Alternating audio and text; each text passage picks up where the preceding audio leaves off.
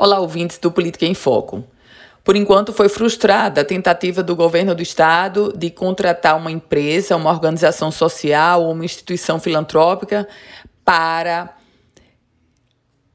construir e operar o hospital de campanha que vai funcionar na Arena das Dunas.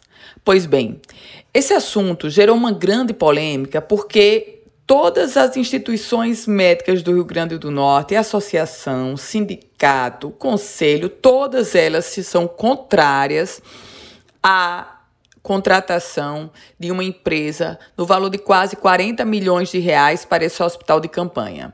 E são contrárias sob a justificativa de que o Estado do Rio Grande do Norte, na sua rede, tem estrutura para suportar. Mas com um termo de ajustamento de conduta firmado pelo Ministério Público Estadual e pelo Ministério Público Federal, o governo do estado levou adiante a licitação. Só que a licitação esbarrou na falta de empresa.